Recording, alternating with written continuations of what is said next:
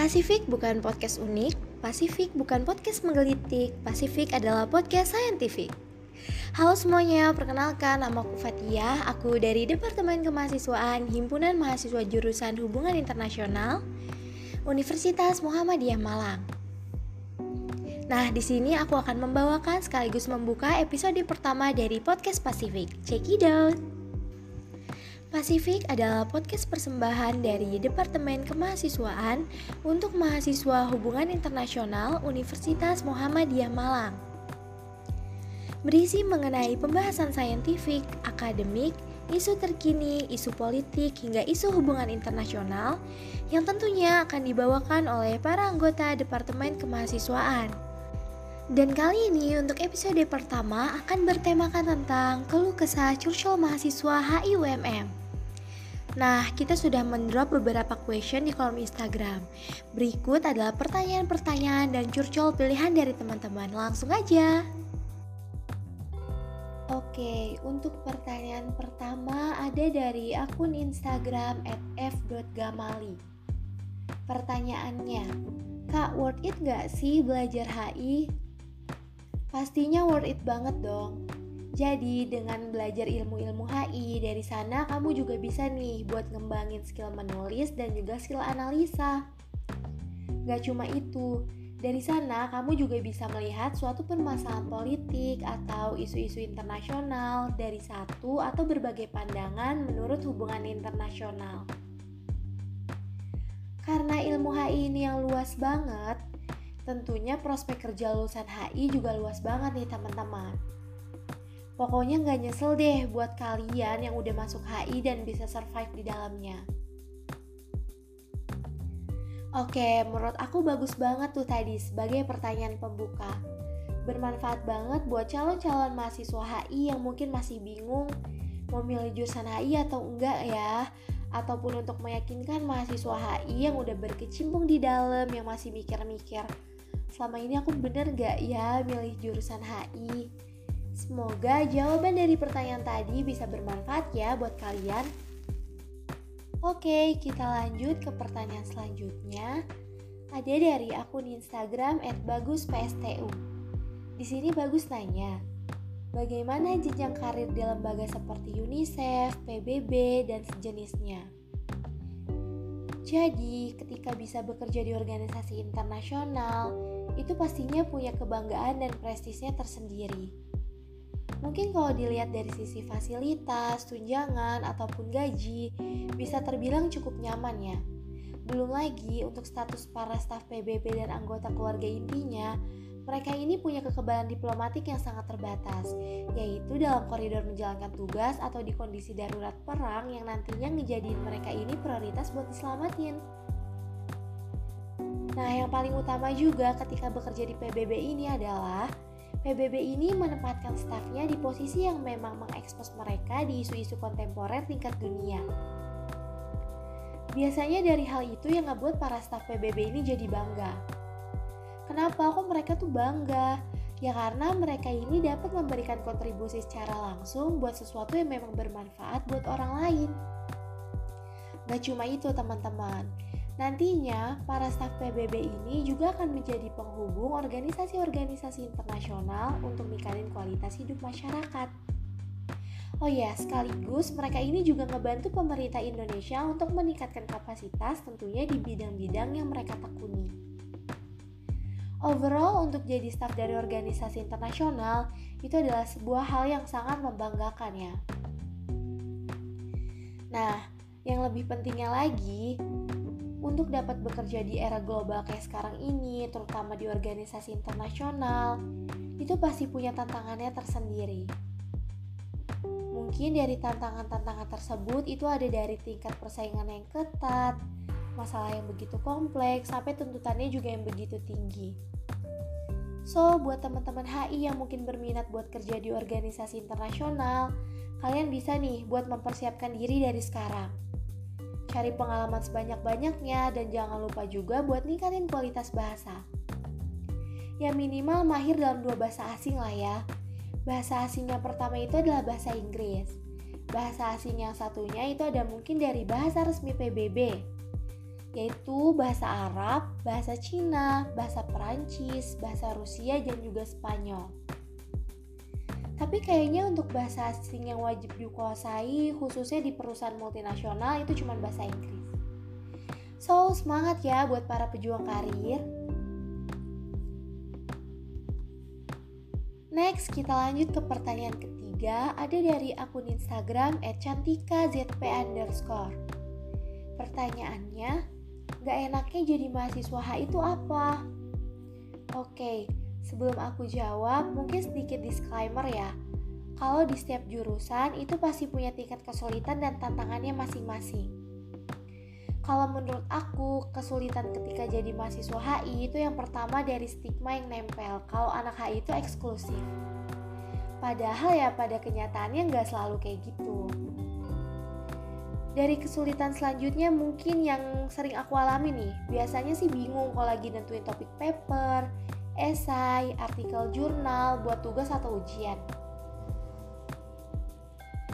Jadi idenya ini sering muncul ya kalau udah kepepet atau udah deket-deket deadline.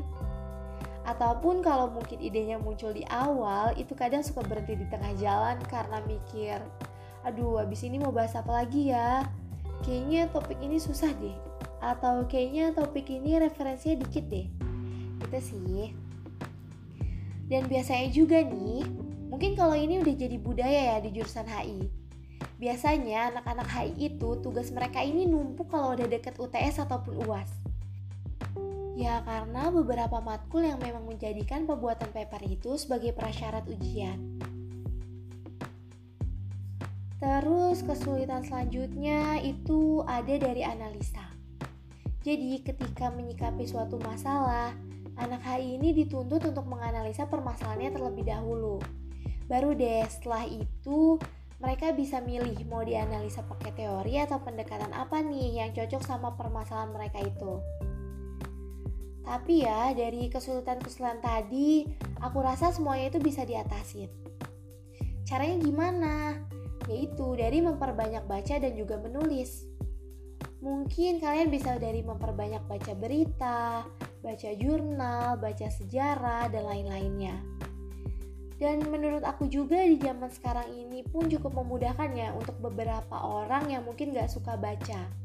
Karena kan kalian bisa tuh dapetin informasi dari nonton video-video berita, video-video edukasi, dan lain-lainnya dari sosial media.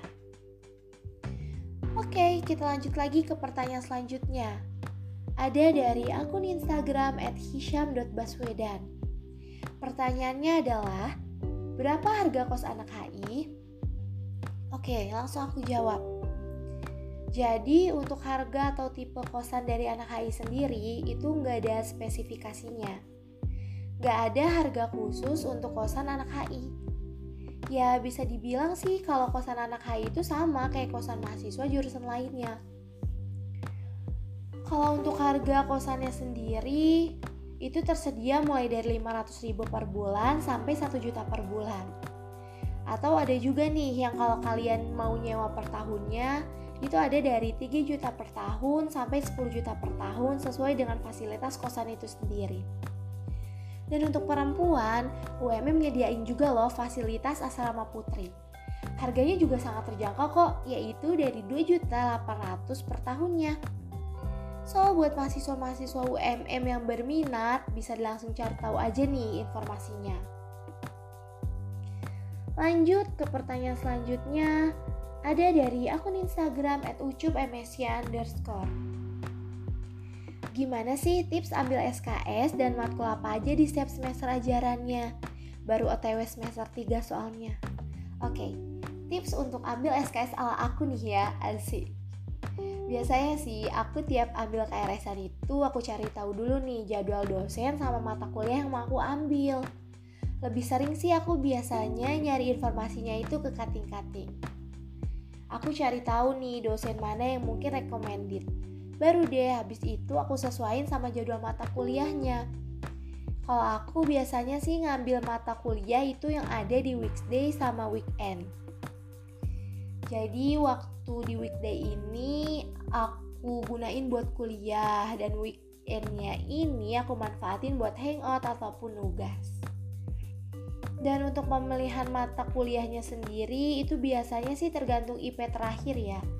Kalau IP-nya itu di atas 3,5, kalian bisa nih buat ambil mata kuliah yang ada di semester selanjutnya atau di semester 5 biasanya sih. Untuk pemilihan mata kuliahnya sendiri, hmm, aku biasanya konsultasi itu ke dosen waliku ataupun ke kating-kating juga. Hmm, gitu deh kalau mungkin tips ambil SKS dari aku sih ya. Mungkin dari teman-teman lain punya caranya sendiri itu tergantung kalian. Jadi semangat buat kalian para pejuang semester 2 next dari akun Instagram at underscore Pertanyaannya, apa bener kak kalau anak HI itu high class gak ada yang aktivis? Wah, kalau untuk itu kayaknya aku nggak membenarkan ya.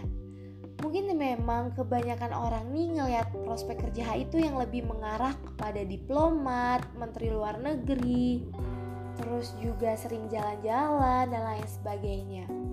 Padahal pada kenyataannya yang aku amati ya nggak sepenuhnya kayak gitu kok banyak dari lulusan HI yang setelah lulus mereka ini jadi aktivis, kerja di NGO yang bergerak di lingkungan, bencana, dan lain-lain.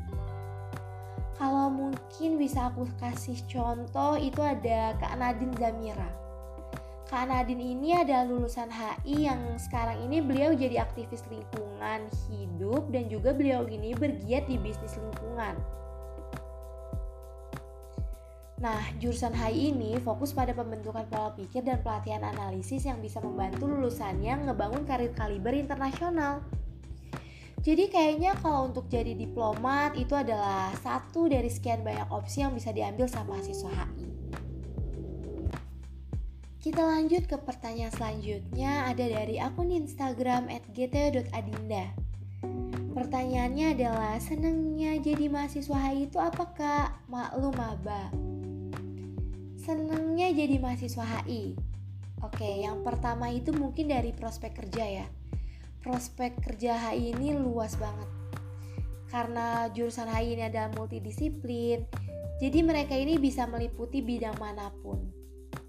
Terus kalau untuk gampang atau susahnya dapetin kerja, itu tergantung dari diri kalian masing-masing sih sebenarnya.